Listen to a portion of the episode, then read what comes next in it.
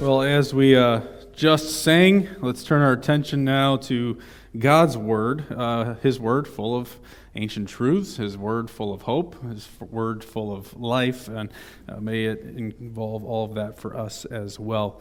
This morning, I made a comment earlier when I was just up here about it being such a beautiful fall morning, and this morning was one of those times walking over here to church, just slowing down for a second and taking in the colors and some of those smells of fall, and just reminded, wow, this is really one of the most wonderful times of the year. I know we look forward and sing of Christmas being the most wonderful time of the year, but for many people, fall is a favorite, right? We love fall. The weather's more mild. It doesn't. We haven't gotten to the harshness of winter yet, or the heat of summer is passing by. You have all the beautiful colors and the smells and the flavors. Apple cider people, apple cider donuts, anybody? Yeah, okay, a couple people, and the rest of you are just lying, so it's okay. That's fine. So fall, we love it. And also, for some people, fall's crazy. I think of, people like Kevin and the rest of the guys that are farming and stuff. This is a crazy time of year.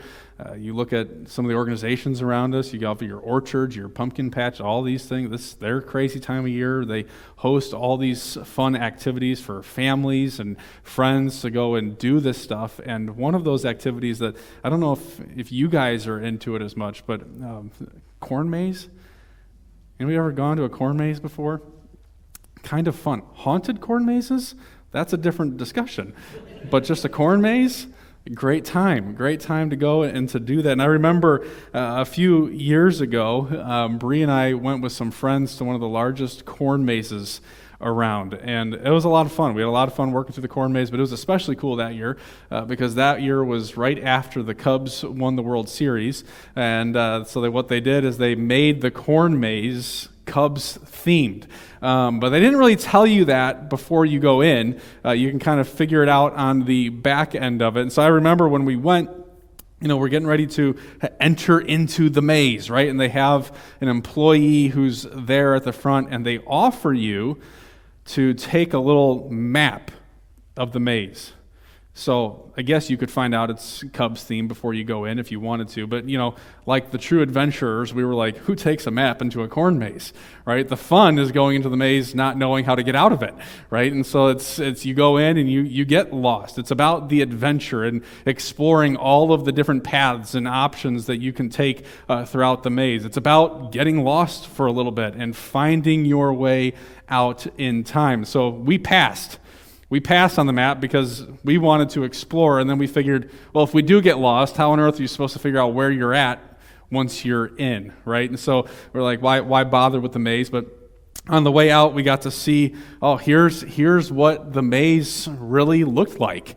And you're like, that's so stinking cool. And so you can look online and see all kinds of different designs that corn mazes do and all this stuff. And really just a great and grand design. And some of the beauty of it can't fully be appreciated until you get that drone footage, until you step back and see it as a whole. Because sometimes when you're down and you're in the corn and you're in the field, it can just seem confusing. It can just seem chaotic. If you're honest, there's probably at least one point in time where you start to get a little frustrated, when you're starting to think, all right, we've been in here long enough, it's time to move on, but we don't know how, right? And I think what our passage is going to do for us, and in large part, a lot of Ecclesiastes has done, is looked at life an awful lot like a maze. That when you're in the midst of it, it seems crazy. When you're in the midst of it, you may not see how it all works together. Now, for those of us who are adventuresome, we may say that's the fun. That's the fun of life, is not knowing which path to turn down. And the fun of life is the adventure of it all, and just trying different things and learning lessons yourself. But yet God has given us in His Word, these ancient words, the picture, the design that shows this is what it's all about. And that by following His Word, we can avoid coming up and following some of the dead ends of a maze. So in your bulletins this morning, and for those of you who like to look ahead, on the back of your sermon notes sheet is your own maze. So for those of you who are doodlers and like to doodle while you listen, or maybe doodle instead of listening, then if that's you, wait till later. But you've got a maze that you can do on your own, right? And my guess is that some of you, when you look at mazes like this, when it's on a piece of paper, I'm just going to take a stab in the dark, that a lot of you probably like to follow the paths and see where they're going to go before you start scribbling everywhere in the maze. Anybody like that?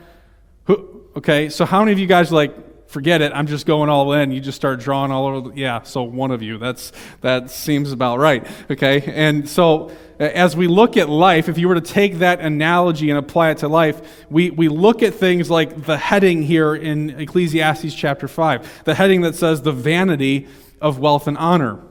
And I think if we're honest with ourselves, we agree. We would agree with God's word that there is a vanity, there is a meaninglessness, there is a futility to wealth and honor. But I think if we were to be really vulnerable and really honest, many of us might say, yeah, but I'd like to figure it out myself. Let me take a crack at that, and I'll see if I come to the same conclusion. But just like you would look at a map or a maze like on your piece of paper and follow all of the dead ends and see, okay, is this a viable path? And if you determine it's not, then you're not even going to start going down it. That's what God's word does for us. I think that's what Solomon is helping us to see today, is that here are many dead ends in life, that if he were to view his life as a maze, he would say, I've gone down all the paths. I've explored all the nooks, all the crannies, and I have found that these paths lead to dead ends. And he's sharing that with us so that those of us, which are most of you, who would look at a maze and say, I don't want to bother going down a dead end may look at it and say, okay, I'm going to take his word for it.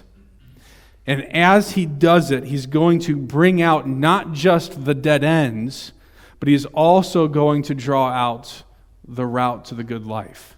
And he does so in our passage today in Ecclesiastes chapter 5 and all of chapter 6 by using a Hebrew structure of poetry, right? And the structure of poetry that he uses is called a chiasm. Now I know for some of you, just me mentioning that, you're like, done, out. Like, I didn't sign up to go to literature class. I thought I was done with that in high school because that's how I am. I'm not one. I hated in school going through all the different forms and structures of poetry and trying to figure it all out. So I'll keep it simple for you. To keep it simple, what Solomon is doing in this structure is he's putting all of these dead ends and they're building up to this one focal point, this one focal idea.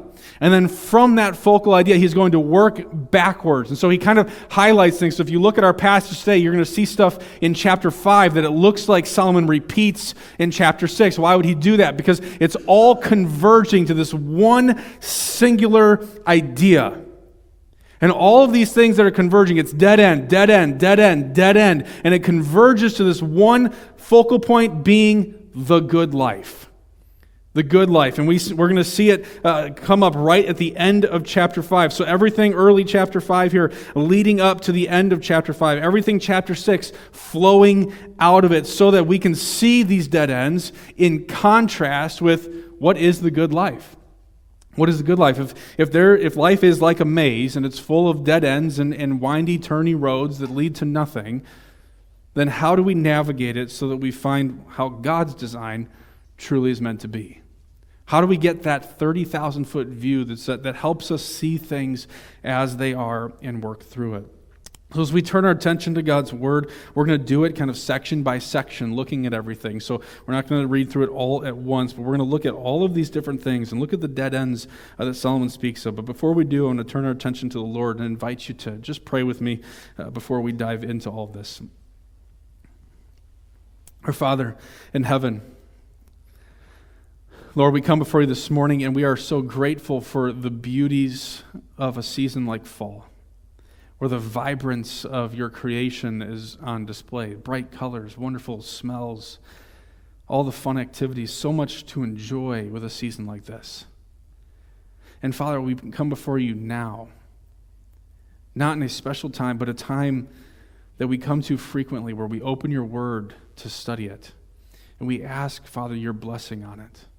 That as we look at your words, as we ponder them, as we seek to apply them in our lives, that we would do so by none other than your guidance alone. That, Lord, by following you, that we might see this design for life as you meant it to be. So I pray a blessing and ask for your help for each of us in the moments ahead, that we would devote ourselves to the teaching of your word. And we pray this in Jesus' name. Amen. Amen. So let's look at, to get the good feel for what this good life is and see it. We need to see it in its contrast. So let's start by looking at some of these dead ends. And the first one we're going to see is going to pop up right at the beginning of chapter 5. You look at verses 5 through 9. If you see in a province the oppression of the poor and the violation of justice and righteousness, do not be amazed at the matter. For the high official is watched by a higher, and there are yet higher ones over them. But this is gain for a land in every way, a king committed to cultivated fields. And it's tempting, and if we're all honest with ourselves, especially in a time of year like this where we're coming up on election times, and it's easy to look at the officials and look at the governments of life and say, there's certainly got to be answer. And we talked a little bit about this in chapter 4, but the first dead end that Solomon mentions here in our passage is the dead end of power, the dead end of power that doesn't actually serve.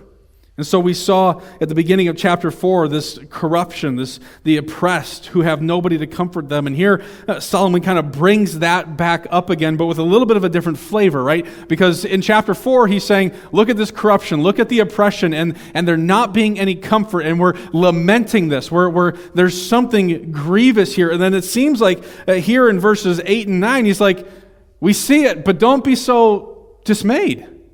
Don't be so surprised. Don't be so upset about it. And we're forced to reckon with this idea, this injustice, if you will, the violation of justice and righteousness in the world. But it almost seems like Solomon's advocating this kind of mindset of just shrug your shoulders and go on with life. Because is it really surprising that when you look at places of power, we find corruption? It's almost like, we should expect this. Why is your jaw dropping to the floor every time you hear of something like these things? We live in a corruptible world. And for some of us, and I want to be careful in the days that we live in, but some of us look to places like Springfield and we look to places like Washington, and that becomes gospel. That hope is found in those places and by who is in authority in those places.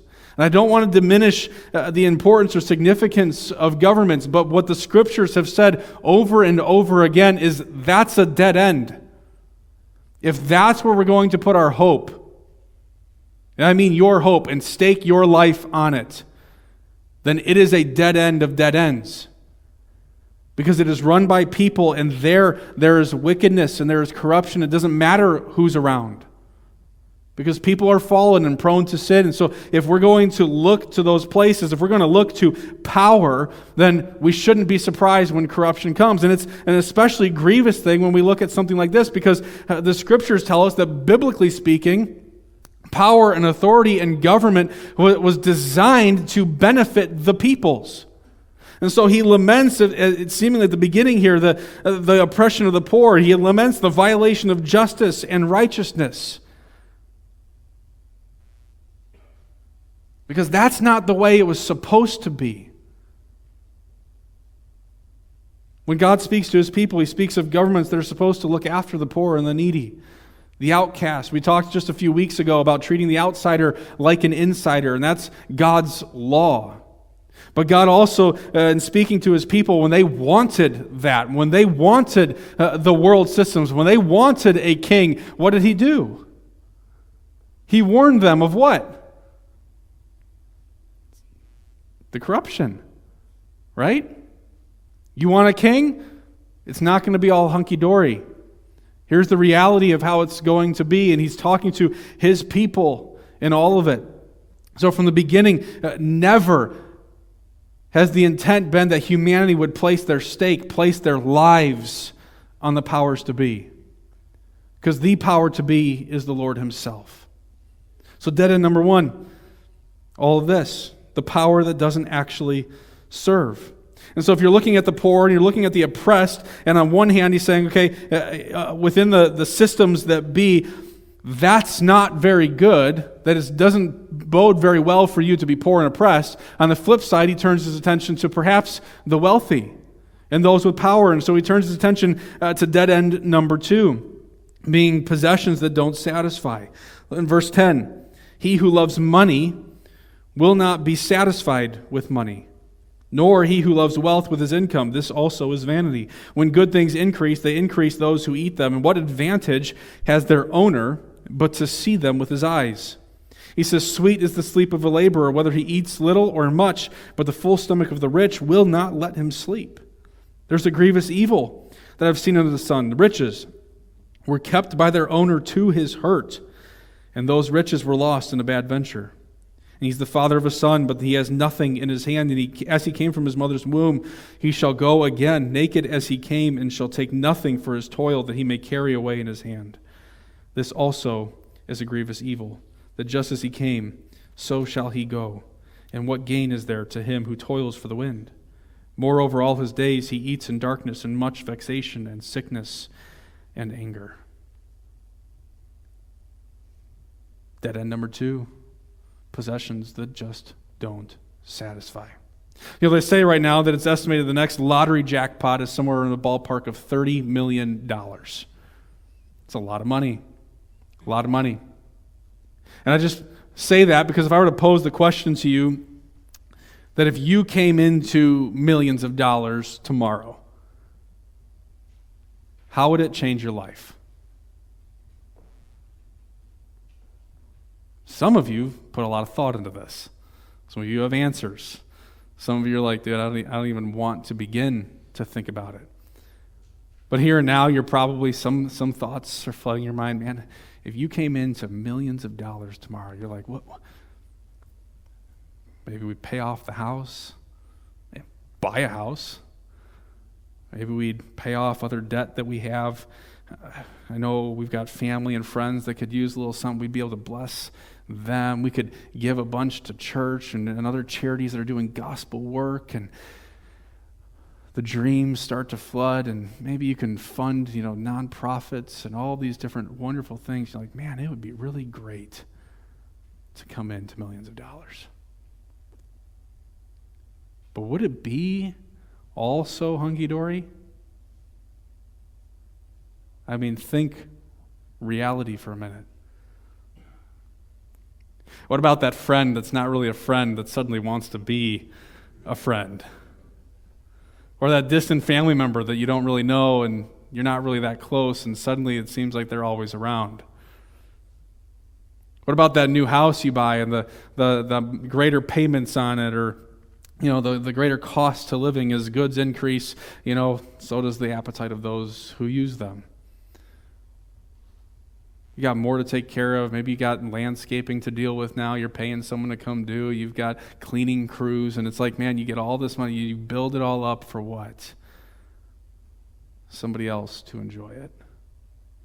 Somebody else to come in and take care of it. That's exactly what Solomon's saying here. When goods increase, they increase who eat them. And what advantage has their owner but to see them with his eyes?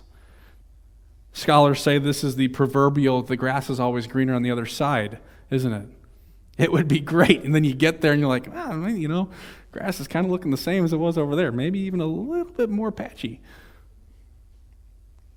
But on the outside, it looks really, really great. And furthermore, Solomon speaks of the security of it all. If you want to place your security in what you've got stored up in the bank, well, it could be that your riches are kept by an owner for his hurt. It could be that all of your riches were lost in a bad venture. It could be that there's not really a whole lot of security in it at all. And it's been interesting for me because I remember growing up watching sports all the time and watching these professional athletes. And as a kid, I mean, what kid doesn't just dream about making it?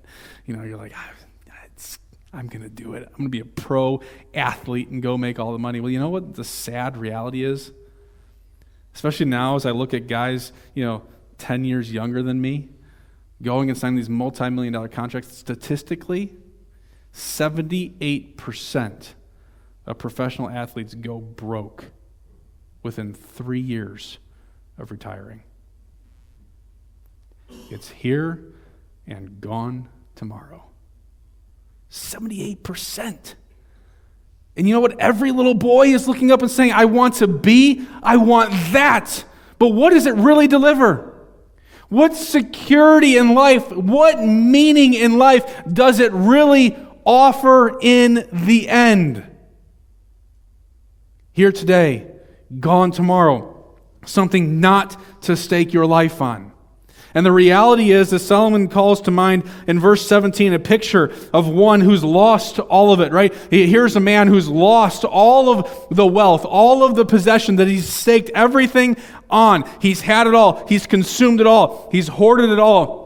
Now it's gone in a bad venture, and he's got a son, and he can't even leave anything to his son. And Solomon gives a picture in verse 17 of a man who's dead, a dead man walking, right? Moreover, all of his days he eats in darkness and much vexation and sickness and anger. Here he's living, but it's like he's a corpse. He's a living, breathing corpse because everything that he made his life about is gone. Fleeting. Vanity, nothing there. So Solomon says, it's a dead end. I've looked down that path.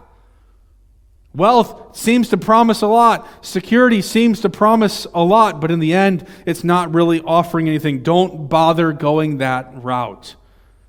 Third dead end, a productivity that doesn't suffice. We're going to jump down to chapter 6, verse 7. We're going to go back and deal with all the rest of that in a little bit, but chapter 6, verse 7, a productivity that doesn't suffice. He says, all the toil of man is for his mouth, yet his appetite isn't satisfied. For what advantage has the wise man over the fool, and what does the poor man have who knows how to conduct himself before the living? As better is the sight of the eyes than the wandering of the appetite, and this also is vanity and a striving after wind. And here Solomon starts speaking of this appetite. And I'm really, what I'm not talking about is how much you're going to eat on Thanksgiving this year, if you're already starting to think that way. But the appetite, the desires and passions of the flesh, and how this all, you're always left wanting just a little bit more. Never content, never satisfied with where you're at. And he says, the toil of man is for the mouth. The toil of man is for the appetite. And I remember at a younger age, I'm still pretty young, but at a younger age, kind of reflecting on the, in my head at the time, the silliness of it all. What's the point? You go and you work a lot to make money so that you can afford a house and food and a car for what? So you can rest and eat and drive to work. And it's just this vicious cycle of you work for the things that you need so that you can work, so that you can have the things that you need so you can work. And it's like, what's the point? That's the picture of what Solomon's talking about. The cyclical nature of things. The work is never done. It continues on and on. Farming. You guys are going to finish harvest this year. And guess what's going to come next year? Harvest again, right? Those of you who work in jobs, there's some sort of a cycle. You clean something, and guess what needs to be done again tomorrow? It needs to be cleaned. You paint something, and it needs to be what? In a few years, paint it again, right? And so all of these things, it's the cyclical nature of work. The appetite of man never truly, fully, and finally being satisfied. And then, man, it calls to mind when Jesus speaks of coming to him and being satisfied. Do you remember in John when he talks about to the woman at the well about the living water, water that you won't thirst again, water and food that you won't be hungry. You will be satisfied in him. Because in Christ there is a work, a toil that is already finished. There's rest for the soul. And that's what Solomon says. If you were to look back, verse 12, sweet is the sleep of a laborer, whether he eats little or much, but the full stomach of the rich won't let him sleep. He's, if there's one benefit of your work being done, in essence, is you get to rest well. A productivity that doesn't suffice. And finally, the dead end of a philosophy that doesn't solve. Verse 10. In verses 10 through 12, Solomon presents us with a series of questions, if you will. Only a couple of them are formatted for us as questions, but in verse 10 he says, what has come to be has already been named, and it's known what man is, and that he's not able to dispute with one stronger than he. He says, the more words, the more vanity, and what is the advantage to man? For who knows what's good for man while he lives the few days of his vain life, which he passes like a shadow? For who can tell man what will be after him under the sun? And again, in classic ecclesiastical form, we turn and we're like, wait a minute, didn't we sing a song about words of hope? Words of life? And it's like, is it all just being sucked out right here in Ecclesiastes? Like, that doesn't sound so hopeful. But here Solomon poses these questions that when you answer these questions, some of them don't even have an answer. And sometimes the answer that you get isn't an answer that you can feel like it really gives a peace to your heart and to your soul. So he starts it off with the first question, kind of in essence being, since what's going to happen is going to happen, then why bother? Right? He says, whatever has come to be has already been named, and it is known what man is, that he's not able to dispute with one stronger than he. For to them, in their thinking of that day, to be named for something, for someone to be named, it is to be determined, fixed, defined, meaning given to it. So all these things named primarily what? It's known what man is. And Solomon uses this word for man here. You've all heard it before. Adam.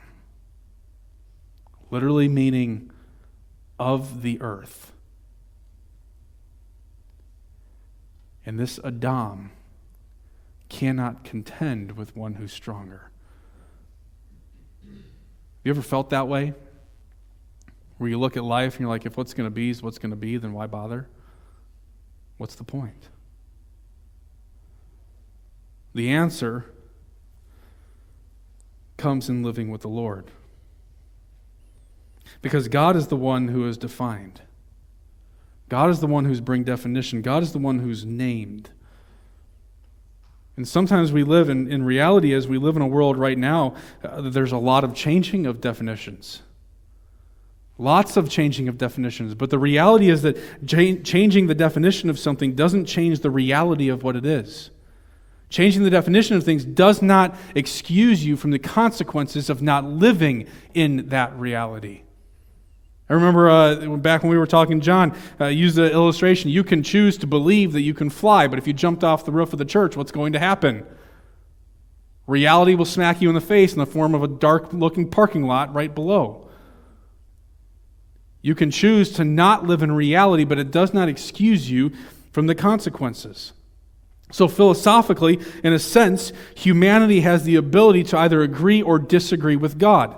God's the one who's brought definition. Man can choose to disagree, but there's always a consequence for disagreeing with the God who has brought name, definition, and fixing to all things. If what's going to be is what's going to be, then why bother? But we can choose to live in this fairy tale world that at some point, will smack you across the face with a 2x4 of reality. And that's what Solomon does throughout the whole book. This is reality. What do we do? How do we live in reality? Scripture tells us that when we choose to not live within God's reality, He will allow us to do that. Romans chapter 1. When mankind exchanges the truth of God for a lie and worships the creation rather than the Creator, what happens? God will give them over to the desires of the flesh. And each one leading to a destruction, each one receiving the due penalty for their error. So it's not an answer, verse 10, that's just, well, who cares? It's an answer of where am I? And what reality am I living in? It is known what man is, and he's not able to dispute with one stronger than he. And then it seems that, well, what about the sense of reason? Verse 11, that can't we reason about things? Can't we think about things? Is there not room to debate and talk about things? The more words, the more vanity. What's the advantage to man? Yes, there is a place for reason, but reason at the end of the day is not the end-all be-all. That, don't you ever feel like sometimes the more you hear people talk, the more ludicrous things become? That the more they talk, you're like, would you just shut your mouth? And it's easy at times to look outward with that, but how often is that my own mouth? The more words, the more vanity. And there's an examination that takes place here, that reasoning at the end of the day is not the end-all be-all. Now, what about things like apologetics? Doesn't God use reasoning to reach people? Absolutely. And 100 times over. But it is not the reasoning itself that awakens the heart and the soul. It is the work of God. It's the same reason that everybody can look at the same facts and come to different conclusions. Apart from the work of God, what is reasoning? Without the life-giving breath of God, will people still not bang their heads against a wall? We need the Lord. And to live life void of God is to live life with more words, more vanity. And so we seek Him in all things. Question 3, what's good for us? And I know many of us who have had or have or are about to have kids, it might be easy to look at it and say, I know I can look at my 2-year-old and he doesn't know what's good for him. I can tell him he needs to eat his dinner and he needs to take a rest, and what does he do? Sometimes. No! And it's like, dude, you're 2. You don't even know what's good for you yet. You need somebody to tell you what's good for you. And then we can lull ourselves into this thinking that as adults, we've determined what's good for us. Have we? Truly? I know for me, I still need somebody to tell me what's good for me. I'm not talking about Bree, for those of you going to make points. I need somebody to tell me what's good for me. And sometimes hearing and knowing what's good for me leaves me wanting to say, no, I don't want it. Sometimes what's good for us is not always what we want. In the day and age we live in, we confuse that. That is a blurred line. Desire and necessity. Want and need. We need somebody to speak into our lives. Say, this is what you need. Even when it leaves us kicking and screaming, I don't want that. Can't we be thankful that God does? That He disciplines us even when we don't want it? That He tells us what the truth is, who we are, who He is. He doesn't leave us high and dry. Question 4, who knows what tomorrow holds? You can plan, you can predict, but you can't know for sure. And all of these questions that he poses here at the end, as if the answer to them, yes, there's truth, and there's, you can look in the context of the Scriptures and you can find answers, but even as Solomon looks at them, he's like, for the philosopher in our midst, it doesn't solve life as itself. You can think, you can reason, yet I can't fully understand. I can't fully live the good life just on thinking. I mean, early in the whole book, he said, the more wisdom, the more what? Trouble, the more vexation, the more you know, the worse things get. And all of us can think back to a day when we were children and we didn't know anything left from right in the world going on, and we loved life, and you grow up and you're like, wow, the world's kind of broken. Why? Because you understand. And so Solomon's saying philosophy in and of itself is not the solution that we oftentimes think it is. Because we live in a world where there's all sorts of philosophy, all sorts of answers. You can go online and find anybody who's going to tell you anything that you want to hear. You want to believe something? You can find it. How do you determine what's true? How do you filter it? How do you wrestle with things? Where do you look for truth and answers in a world that'll give you whatever you want?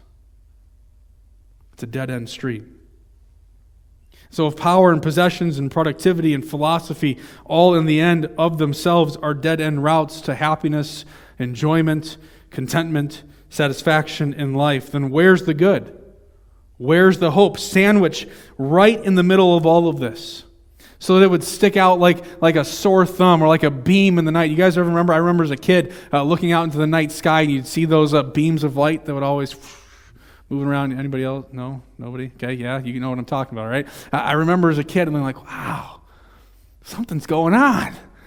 I don't know what it is. My 6-year-old self, what are the lights for? But it drew my attention in my gaze. And that's what Solomon's doing here. In the middle of this whole thing, it's like in the midst of the darkness, in the midst of the vanity of things, this beam and glimmer of light, so it would be like, whoa, there it is.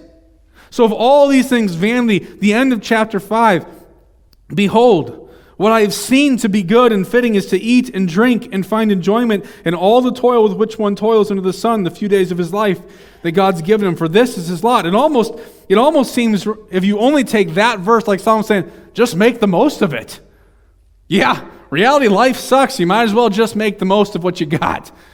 But he brings in more. Verse 19, everyone also to whom God has given wealth and possessions and power to enjoy them and to accept his lot and receive and rejoice in his toil. For this is the gift of God. Verse 20, for he will not much remember the days of his life because God keeps him occupied with joy in his heart. And Solomon tells us, look, all of these things, the dead ends. And he's given us, if you will, a maze that has the right route and path all throughout, so you can see it and you can follow it and avoid those dead ends. And that right path leads to and through and for and with God and Him alone. That it involves these other paths, right? He speaks of the work. He speaks of the possessions. He speaks of the power. But in themselves, they're empty to bring enjoyment. Because he says in verse 19, what? Because God has given power to enjoy them. And so we have to find and follow the proper guidance in all of this, because it's not that all the other things are bad in and of themselves. Oftentimes they are what we would call amoral. They're neither good nor bad. They just are. But in and of themselves, they just don't deliver. So Warren Wiersbe says, yeah, it's good to have the things that money can buy, provided that you don't lose the things that money can't buy. That's what Solomon's saying. Fine, have these things, but don't make them what they aren't supposed to be. So please avoid the dead ends. Follow the path that God's laid out. And that path, first and foremost, is to learn to appreciate the gifts of God. Learn to appreciate the gifts of God. And that's the beauty of verse 19 and the missing piece, I think, in all of this.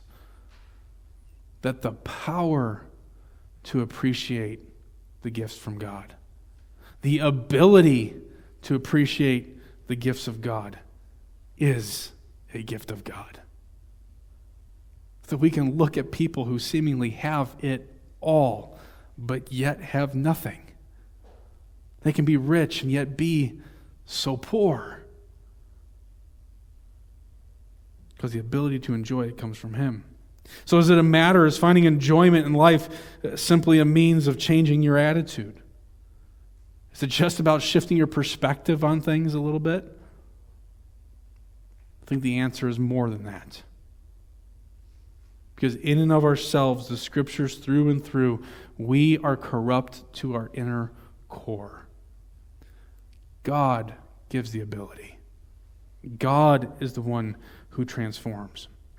God is the one who gives all good gifts.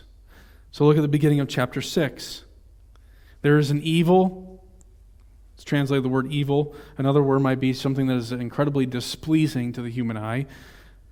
There is something displeasing to the human eye that I have seen under the sun, and it lies heavy on mankind. A man to whom God gives wealth, possessions, and honor, so that he lacks nothing of all that he desires. Yet God does not give him power to enjoy them, but a stranger enjoys them. Brutal. Brutal reality to live in. And so he speaks in verse 3 and following with this kind of sense of over-exaggeration, if you will. You notice he says, if a man fathers 100 children, I don't desire to father 100 children. I don't know many who do desire to father 100 children. But the exaggeration is that to father many children was certainly a sign of honor, of favor, of blessing in their culture. So the exaggeration is, man, if you've got it all, if you live a long and full life, but your soul's not satisfied, you have no burial. The end of verse 3, he uses very strong picture. I say that a stillborn child is better off than he. And that's uncomfortable. But I don't think the reality of what Solomon is saying is he's trying to be insensitive to the pain and grief that comes with a stillborn child and the horror of it. I think he's building on that. If we in our hearts and our souls recognize how brutal that is, then how horrible must it be for a person to live this whole life and have everything and not be able to enjoy it?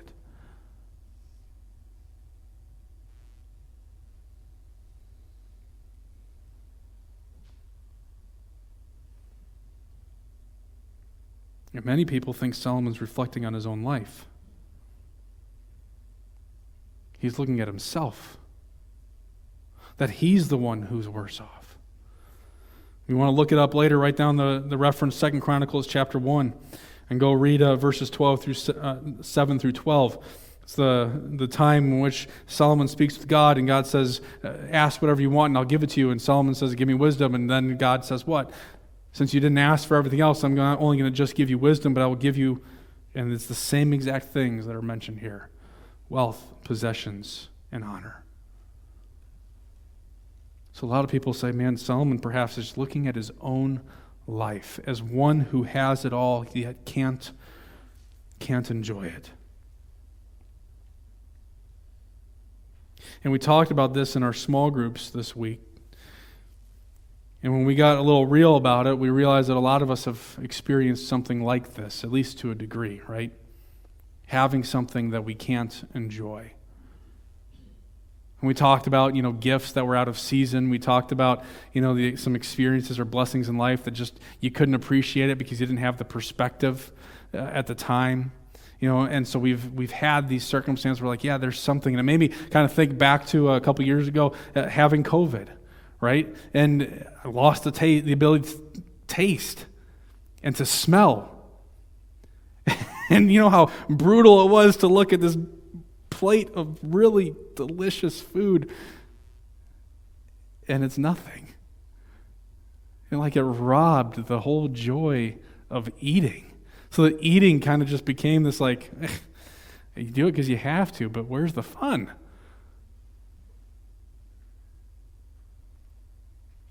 God's the one who gives the ability to enjoy things.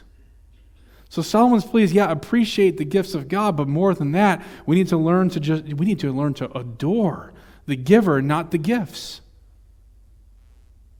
It's not just about the circumstances. It's not just about the things. It's about God. If you take him out of the equation, then you are in an entirely dead-end maze. There is no path out. There is no solution to the good life because all is vanity. And the struggle that we have to deal with is learning to appreciate the things that God has given us without turning them into worship and beginning to worship them rather than the one who gave them. So you start to ask the question, well, how do you know? How do I know if I'm adoring God and not just the gifts that he gives? How do I know that I'm actually appreciating who God is, and he is the treasure of my heart and my life, and not just what he can give me? And I'm not just viewing God as a means to an end, that I'm trying to manipulate God into somehow giving me more and more, that I'm not becoming a proponent of the prosperity gospel or any of those things. I want to offer a series of tasks that you can take just within your own examination, looking at your heart and bring God into it. These tests involve your head, your heart, and your hands, all right? Because every pastoral thing has to start with the same letter. Your head, your heart, and your hands. Okay, and there's a couple of questions. Number one, am I glorifying God with the gifts that he has given me? Am I glorifying God with the gifts that he's given me?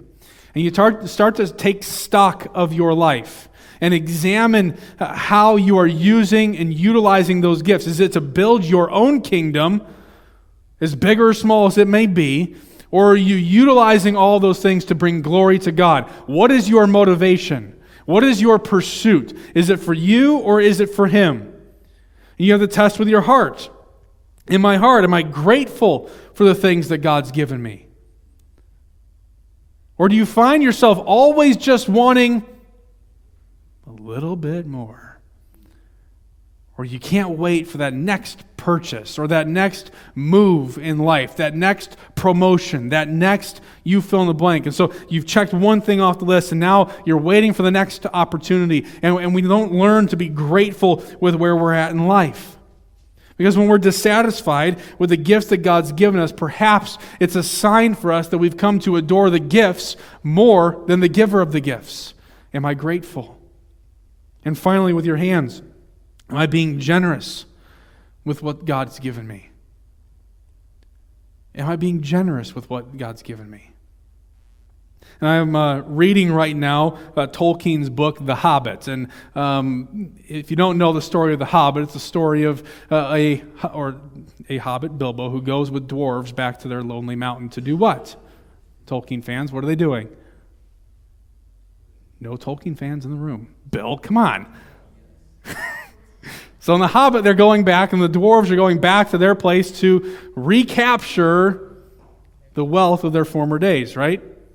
That's been taken from them by this evil dragon Smaug, right? And so here there's this whole journey in this beautiful book, right? But what happened behind the scenes of it all is that the dwarves became so greedy that they stored up for themselves and heaped up these great measures of wealth and gold and silver and gems and ruby, all these different things, and they heaped it up. And Tolkien in the book says, dragons love that, and they'll come and steal it. And I think it's just this great picture, if you will, of what are we building? You know, in some ways, do we have the attitude of the dwarves there where it's like, man, just make the pile a little bit bigger. Heap it up, you know, store it. Find a safe place to set aside so no evil dragon can come in and steal my pile of wealth. Or is it a question of, are we open-handed with these things? Open-handed with the gifts that God's given. The question of hoarding versus giving. And to learn to be generous with these things, because if we understand in the heart of our hearts that all that we have in life, even the ability to enjoy it, is a gift from God, then should we not hold it all open-handed? Lord, you have given. It is yours, and I am just a steward of it.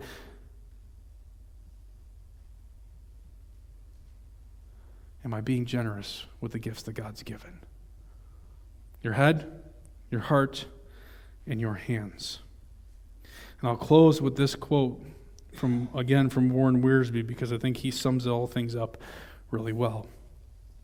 He says that if we focus more on the gifts than on the giver, then we are guilty of idolatry. If we accept his gifts but complain about them, we're guilty of ingratitude. And if we hoard his gifts and will not share them with others, we're guilty of indulgence. But if we yield to his will and use what he gives us for his glory, then we can enjoy life and be satisfied. It's all to, from, and for him, not me. and not you? What place have you given wealth and possession and honor in your life?